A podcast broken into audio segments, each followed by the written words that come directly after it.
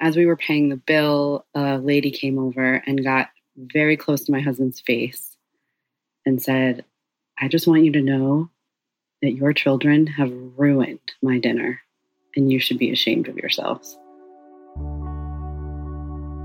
I'm Dr. Becky, and this is Good Inside.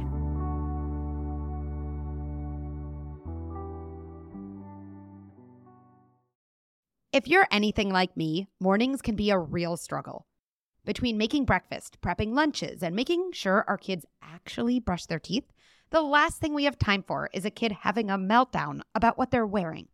This is where Garanimals comes in. Garanimals is the original mix and match clothing brand for babies and toddlers in sizes newborn through 5T. They're easy to pair and fun to wear styles, empower kids to dress themselves, boosting their self confidence and independence. Oh, and making mornings power struggle free for us parents. That is a win win. You can find all of their fun mix and match styles from their new spring collection in Walmart stores and on walmart.com. So here's to easier mornings, confident kids, and parents reclaiming their sanity. Here's to Garanimals. I want to make sure you have all the information for my Deeply Feeling Kid program. I've gotten so many questions from parents that essentially say, Hey, my kid sounds like a deeply feeling kid. Hey, this program you do sounds exactly like the program I would need. But my kid is neurodivergent, but my kid has ADHD, so I'm just worried it won't apply or won't end up being for me. I totally understand that worry. And I know with conviction, it's going to help. Kids with ADHD and deeply feeling kids, there's so much overlap. They both are oriented towards sensory overstimulation. They both tend to shut down when they actually need help. For both kids, typical parenting strategies tend not to work. They actually escalate things and can kind of overwhelm these kids further. I can't wait for you to start the DFK workshop. I actually would bet in the first 10 minutes you say, Oh my goodness, this is my kid. I finally understand what's going on. And then you'll be equipped with a set of strategies you can implement in your home right away. You can get more info in the link in show notes or at goodinside.com. I can't wait to see you there. Let's talk about one of the most adventurous things a parent can do go to a restaurant with young children. I've been there. I'm guessing a lot of you have been there, and it is an experience full of anxiety, fear, and hyper attunement to what others around you might be thinking of you or how they might be judging your parenting. Well, today on the podcast, I'm talking to a mom who braved the public restaurant expedition, and it didn't go so well. This is something I know everyone will be able to relate to. I hear there was a little situation with you and your kids at a restaurant, and I'd love to hear about it. Yes. So we have a five year old and a four year old daughter. Had a full day of school, went to ballet class, and we decided to pop across the street for some dinner. And the kids were sitting together along a bench around the outside of the restaurant, and my husband and I were sitting across from them in chairs. They were getting at each other as they do when they get tired and had to go to the bathroom so many times. We took them for walks several times to try to keep them entertained. They had markers, they had crayons. I had I everything I could think of to keep them calm. They were reaching for these ornaments that were above their heads. And my husband and I were just like, we're doing our best. We're just going to get this sushi in and then we're going to go home. And as we were paying the bill, a lady came over and got very close to my husband's face and said, I just want you to know that your children have ruined my dinner and you should be ashamed of yourselves. I have to take a deep breath now, even saying it. The people mm. pleaser in me just totally clenched up. I felt terrible. My kids felt confused, and my husband goes, you know, into defense of us. And I just feel it's worth mentioning. She then continues on to the hostess stand to ask why she can't be served more wine, which made me feel a little better because it seemed like we were sort of just next in line for receiving so, uh, first of all, I just have flashbacks to so many uh, kind of dinner situations with my kids, especially when they were younger. You know, where I'm like, why am I doing this? Why did I take them out to dinner? Or what's wrong with my kids? I feel like there's a kid over there who's sitting, you know, so kindly. You know, what's wrong with me? Why am I not a better parent? What are people thinking? I mean, there's so many things going on as you're just hoping that the kitchen is able to give you the food soon and you can beeline out of there. And that's stressful enough, right? I think we all have had these situations in a restaurant and we fear that moment of like someone coming over and confirming our you know kind of least generous interpretation of what was going on. And then that's literally what happened. Mm-hmm. your children have ruined my dinner and then the kicker you should be ashamed of yourself. If we just zero in on that moment if it was like a movie and it you know we press pause what was going on for you? What's going on inside your body? What's going on inside your brain your thoughts your worries Tell me a little bit more about that.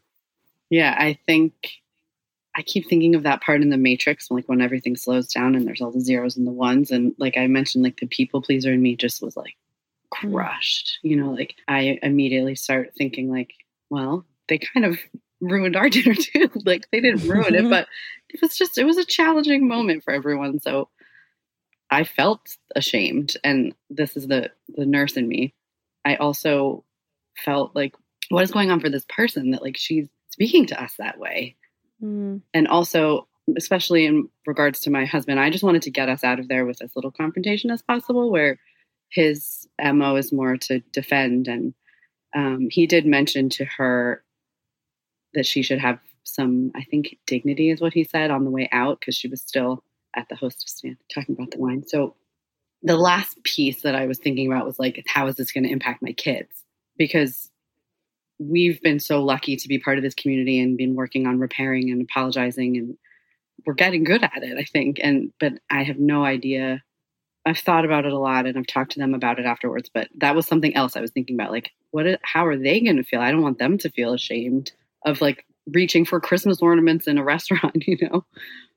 I think there's so many levels there's this narrative about like kids and their behavior and staying in line. And and even though I don't buy into these ideas Ariana like there's still this image for me of like the family who can go out to dinner with kids who like sit in their chairs mm-hmm. nicely and like you know order with a please and say thank you and put their napkins on their laps. And unlike my kids eat rice with like a fork not their hands.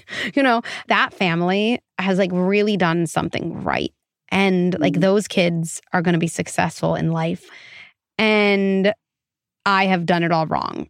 There's also, I think, another level, which is just what was I taught growing up about how proper I needed to be, about how much space I had to like kind of be a kid versus, you know, please the people around me by showing off about how compliant I was. And then there's this last level, which you just named, that I think a lot about how do we repair with our kids for moments that we didn't cause ourselves, mm-hmm. but they're not going to get a repair for from the person, you know, that they would most directly need it for. So let's start with that first one.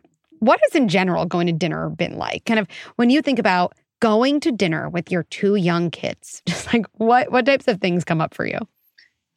I think about an older non-mom version of myself not understanding perhaps like that what my goal is now is to do the best I can and let the, these little people be out in society and just do the best I can to keep them occupied. I don't expect them to sit there. I don't expect them to say please and thank you every time. And I see all kinds of different things when I go out and I uh, my heart goes out to people who are trying to like get their kids to use the chopsticks and say please and say thank you and I don't know. I think I fall somewhere in the middle of, of all that at this point. And, and like, I think it's just worth like establishing, right? Like, our kids' job really is exploration, right? They explore a lot, right? That's why they put everything in their mouth when they're, you know, one and two, because Eh, that's the way they can really learn about objects. That's why they crawl all over the place and walk and kind of find things in drawers that they're not supposed to find, but do anyway. And that's why they like to move. Like, that's why they like playgrounds. That's why they like to climb on things. That's why they like to touch things. That's why they hopefully do see things in restaurants like, oh, what's that? Right? They're learning about the world, which is really, really not so conducive with sitting in one place not wiggling your body and just staying there. And so I often do think every time we take our kids to some dinner where they have to sit there or some show where they're supposed to like sit, you know, in the seat and just watch one thing, you know, it really is at odds with what they're developmentally accomplishing mm. in the other parts of their day, which is learning by doing and learning by touching and learning by exploring. So just for everyone listening to this is thinking like, yeah, it's a disaster when I go out to dinner with my young kids there's something really deshaming about realizing, okay, well, that's because my kid's job is to move around and explore. And sitting at dinner is the opposite of that. Then another thing is, and I know you probably know this, but I think for me, when I've taken my kids out to dinner, I've underestimated how much I needed to like prepare them for like what this situation would demand of them. Cause like I was like, yeah, we're just gonna go grab dinner, right? And you know, the times that I have paused and been like, oh, what happens at a restaurant when you want food? Is it like, oh, I want grilled cheese and here's my grilled cheese?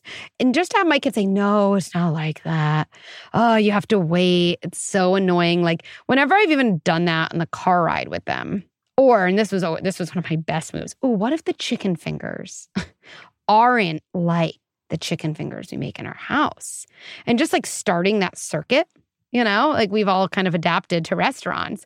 And and i often do forget to do with my kid. And then they're sitting they're like why is my food not here? They're like oh i don't like this type of you know pasta. You know i thought it was going to look like the one at home. And sometimes i forget wait like they just don't have as much world knowledge as i do. And nobody likes to be surprised right by things that aren't going the way they expect sometimes I reflect after, like, oh, I, I probably could do more to like set them up, not for success so that woman doesn't judge you, but just for success in terms of understanding what's about to happen.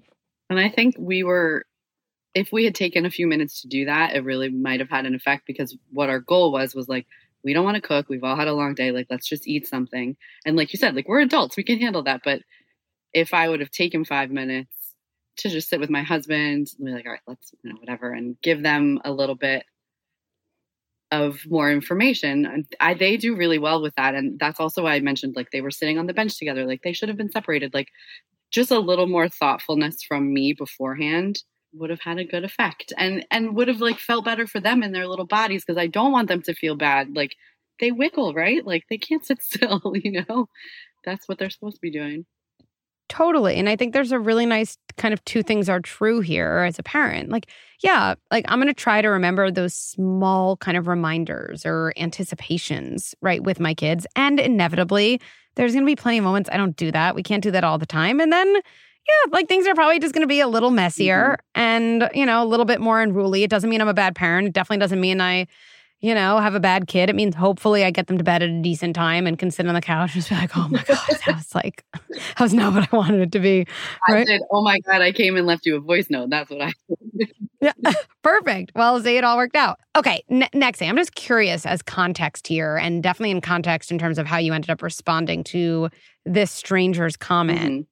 What were you like when you went out to dinner? What was expected of you, or did you go out to dinner, or what would have been like for you if you were wiggling, understandably, as a four or five year old? How would your parents have handled that? I've been thinking about it and I asked my parents about it because I can't remember. Everybody mm. just remembers my brother and I sitting there like angels, and sometimes we would fall asleep with our heads on the table, but like that's the only info I know. In like a, a happy little spaghetti sleepiness, just exactly. Yeah. And look, I think another context that's important versus when we grow up is our kids have, you know, so much stimulation in their life, right? Even just growing up with screens, even growing up with like probably a lot of them have busier schedules than we had, right? So they're at this sport, like you said, they go to school, then they go to ballet, right? Or, right, they're used to then going to ballet and maybe come home and then maybe they get to watch a show or like they have something stimulating in their life. And generally sitting at dinner is is not very stimulating for a kid. I actually think it's one of the reasons to practice doing that as a family, just kind of knowing you're inviting in a little bit of a disaster situation because it's good for kids to learn, although the learning takes longer than we wanted to.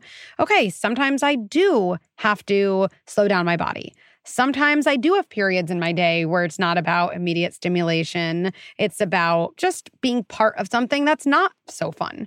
At the same time, though, those moments are harder for kids these days than they were for us when either the option might have been go out to dinner or just like sit on the carpet and I don't know, like find a piece of wool to twiddle with our thumbs. Like that's probably was the option for a lot of us. And we're like, wow, going out to dinner is like really fun and exciting, right? There wasn't this like screen in our face or there wasn't these, you know, video games to play or there wasn't ballet. And so the gap in what we expected as kids, probably in what our kids expect, it doesn't again, it doesn't make us bad parents. It doesn't make our kids spoiled kids. I think there's just we have to appreciate that difference, you know, in our kids' bodies around expectation. Probably again going back to how helpful it is to say to them, this is probably not going to be your most fun moment of the day. Let's mm. just get ready for that. Mm. I need to say that to them more. yeah, I think that's like really good to own to kids. Yeah. And they're like, well, why are we doing it? I say to my kids, I'm like, you know, it's just really important to do things in life that aren't fun all the time. It just kind of helps us develop into like a good, solid adult. Like, I have no better explanation than that. It's why I tell my kids sometimes, like, yeah, you have to unload the dishwasher. Well, why do I have to do it? It's not fun. I'm like, yeah, that's why, because it's not fun and it's just a task. And we do things sometimes that are not fun. We can make it more fun together, right? And same thing at dinner. Like, we could play a little game or we could play a what's missing or something like that. But also, let's just name up front, yeah, like you don't have to like going out to dinner because I don't know if this happens in your house, but I know for some families I've even worked with, then the narrative is you don't appreciate this, right? Like, I'm taking out to dinner. I just got you dessert. I'm taking you on vacation. I just bought you this stuffed animal at Disney, right? I'm doing all these things for you. Well, so many of times the things that we say we're doing for our kids, there's a lot of difficulty to them managing through those things. And then we kind of act out this resentment when probably our kids on some level are like, yeah, I didn't like really ask to do this.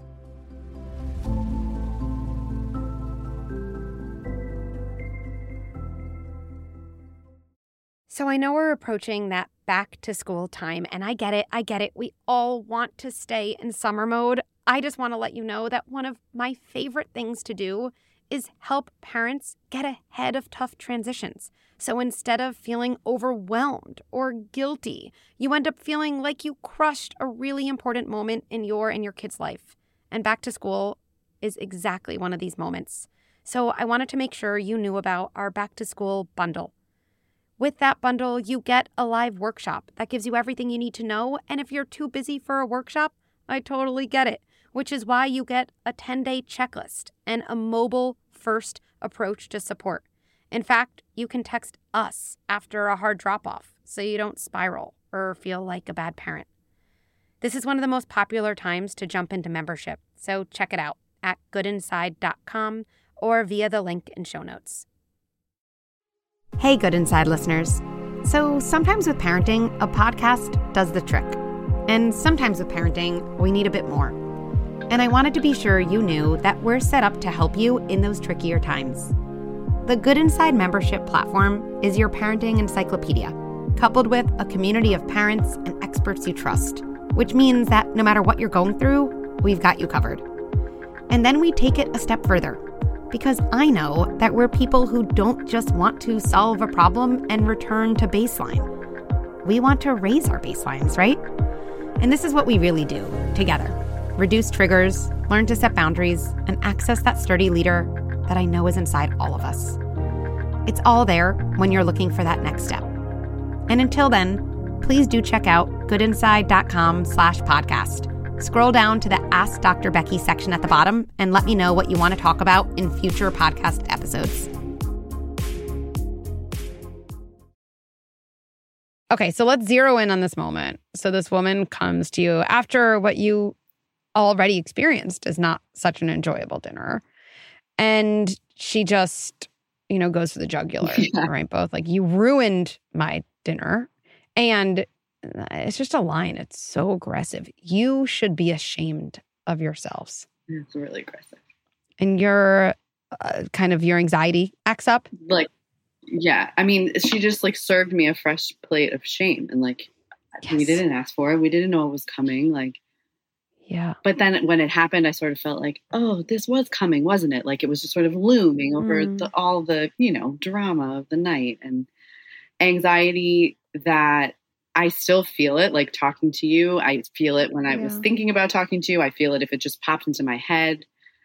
But I think I'm able to sit with it in a way, like just a previous part of me, like wouldn't have been able to show up like this and, and talk about it like this. And Yeah. Well, look, I, I don't even know if I've said this yet. First of all, like, I'm sorry that happened. That Mm. just stinks. Like, flat out, that stinks. Like, nobody, nobody wants that to happen, and also nobody, nobody handles that situation that well. Like, because it's so aggressive, and our body often has learned to freeze in those moments. It sounds like your husband a little more had like fight or flight activate, and you had a little bit more of this freeze definitely. which is a shame mm-hmm. response, right? And one of the interesting things about any of us who have that freeze response is I think it gets layered with additional shame after, where we then say the next day, like, why didn't I even say anything? Like, what's wrong with me? We, Oh, we for sure, I went there. Right. I think understanding that's really important that none of us change through shame. Shaming ourselves is actually activating this animal defense freeze state. Even being able to say hi after to the shame so it doesn't layer on is really important. Very few people react in a way that they're really proud of holistically after when they're met with such aggression. And I probably learned when I heard offensive comments to kind of pause. I must have learned that that was, you know, the best of all possible reactions. And I need to appreciate that in my history before my body's able to move forward in a different way. That's so helpful. I think I think I knew that on some level, but you just saying like spelling it out like that. Like it was that's a coping skill and like a survival skill, right? Like just freeze. Like this is aggressive. Just breathe. And we don't have to fix it or do anything. Like just stay safe. You know, yes. I love that. So helpful. You said something really powerful. It's like this woman served you this plate of shame. And I don't know about you, but I have an image of like a waiter or waitress like bringing me this plate. And like, yeah, what do we say to ourselves when people say things that in some way we have this vulnerability to take in? But it's like we're fighting our history. We're like, no, I, I, I know I don't have to be ashamed of myself. I know kids develop and my kids are just young. But also, there's this voice of like, she's right, she's right. Like you haven't done it, right? And we're like warring with ourselves. I, I had that conversation in my head. Yeah. So maybe we'll come up with something together. We'll go step one, step two, and there's no right answer. So we'll just co create it. So for me, step one is putting my feet on the ground and like my hand on my heart and just taking in a breath that has a longer out breath than in breath, which is like such a powerful trick to know about our body. Like you fool your body into activating the parasympathetic nervous system. So it's a way of your body saying, like, wait, wait, this isn't an emer- an emergency, right? Because, like, so saying, like,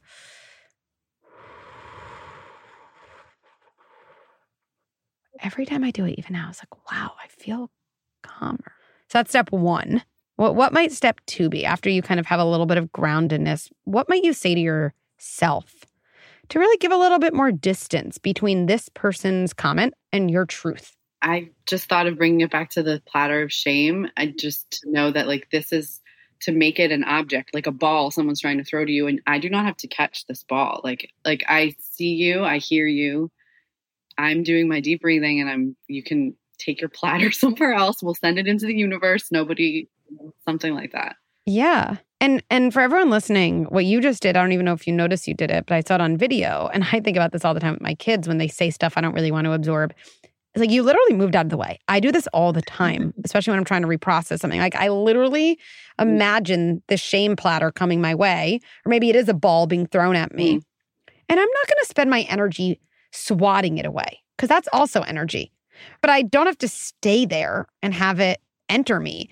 And just this act of, and for everyone listening, I'm literally moving my body as if I'm like moving away from a ball that's thrown at me, like, ooh. And I just like, I always look at it like I'm like, I'm just watching it pass me. There it is. Absolutely. Okay, so that's step two. Step one is take a deep breath. Step two, like really imagine this thing, whoever's serving it to you. Notice that it's coming your way and really move out of the way.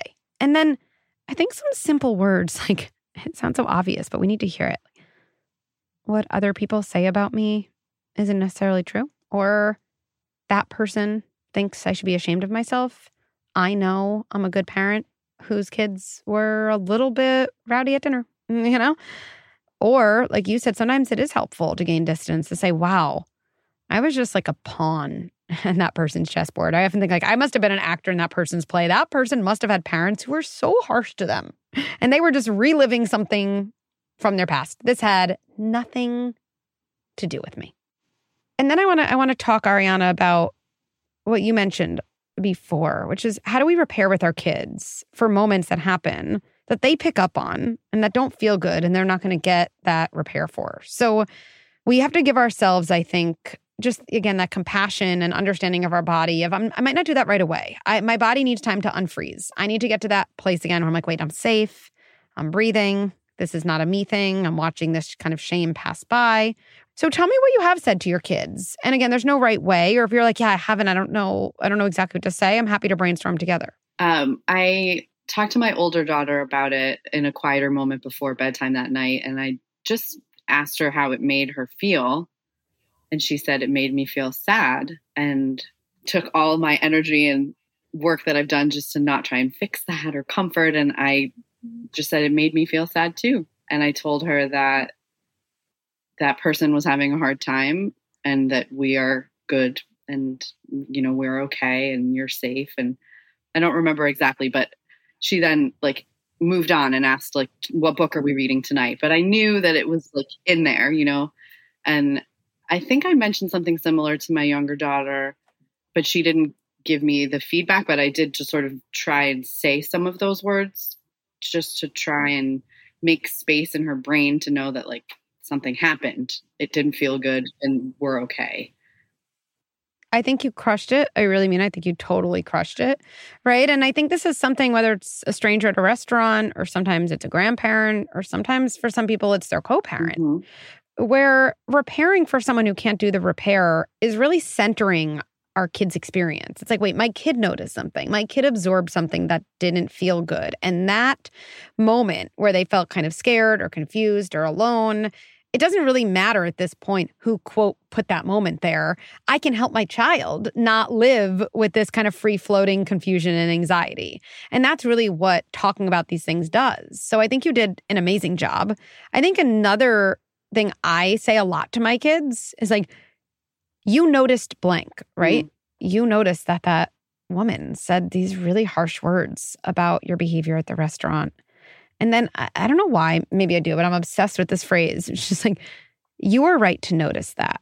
Like, I feel like it's saying, like, yeah, that really happened. That thing that you were like putting together, you perceive that correctly. I think I just feel like so many so many adults thing they struggle with most is self-trust like do i really feel the things i feel did i pick up on something or am i making a big deal out of nothing and i think generation of kids who are raised with like you were right to notice that uh, it just feels so heartening so i try to say that a lot to my kids and again we could say that if we have a co-parent who yells at our kid and really struggles to repair hey you know you noticed mom, you noticed dad, you know, yelled at you. Like that happened. You were right to notice that. And I'm sure that registered for you and felt scary.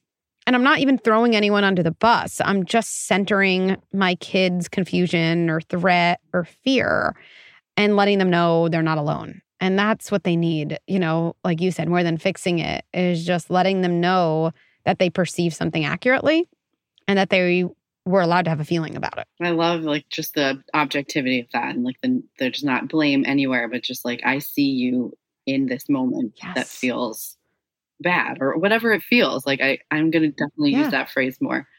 Look, and I can say to you, you were right to notice something that was really messed up and really hurtful and triggering. And you seem to have handled that in such a powerful, beautiful, growth producing way for everyone. So, and I'm really glad you shared this with us. I know so many of us have been there. And what's amazing is I think the next time anyone here right now is there, they're going to be a little bit more prepared to manage that situation and manage the way they feel after. So, thank you. Thanks for listening. To share a story or ask me a question, go to goodinside.com slash podcast. You could also write me at podcast at goodinside.com. Parenting is the hardest and most important job in the world. And parents deserve resources and support so they feel empowered, confident, and connected. I'm so excited to share Good Inside membership, the first platform that brings together content and experts you trust with a global community of like valued parents. It's totally game changing. Good Inside with Dr. Becky is produced by Jesse Baker and Eric Nuzum at Magnificent Noise. Our production staff includes Sabrina Farhi, Julia and Kristen Muller. I would also like to thank Erica Belsky, Mary Panico, Ashley Valenzuela, and the rest of the Good Inside team. And one last thing before I let you go. Let's end by placing our hands on our hearts and reminding ourselves even as I struggle, and even as I have a hard time on the outside, I remain good inside.